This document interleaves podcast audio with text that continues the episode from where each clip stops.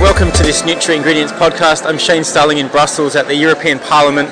I've just attended a workshop hosted by the um, British MEP uh, Julie Girling, and uh, the, the, topic was health claims.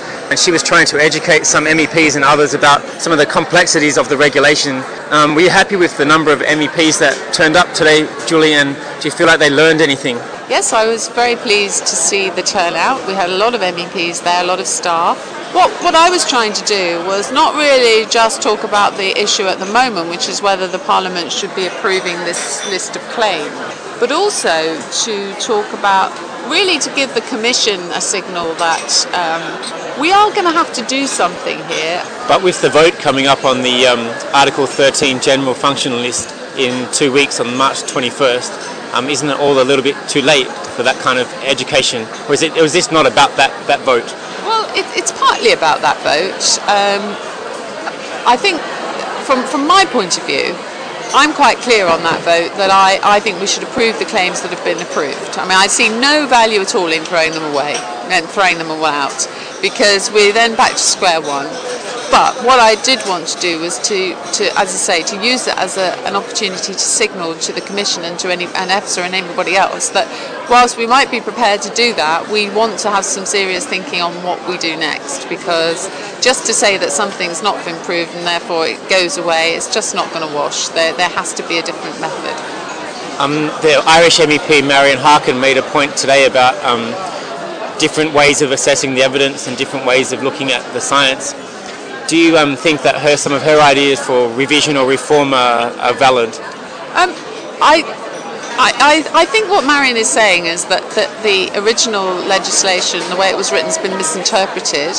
I think that's one approach, and it's a perfectly valid approach. So what she's asking is that they relook at that and approach it slightly differently.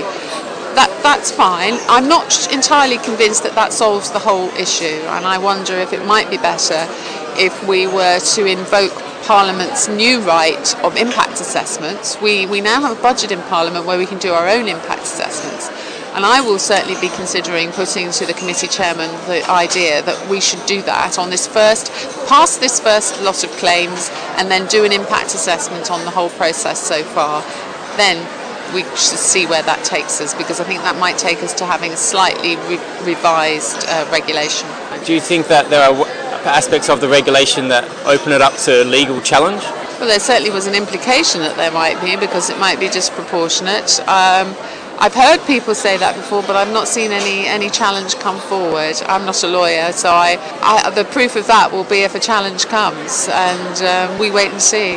What percentage of the 736 MEPs do you think actually have a, a fairly good understanding of, of this regulation, enough to vote on it with some authority, for instance? Well, the 60 odd that sit on the Environment Committee for a start, and then there'll be another, at least probably another 60 with some, some reasonable knowledge. So you're talking about over 100 MEPs that would have a good view of this, and they'll be spread across political groups, so they're in a position to advise their colleagues in their political groups. So I, I think it's a pretty high profile issue, and relatively well known.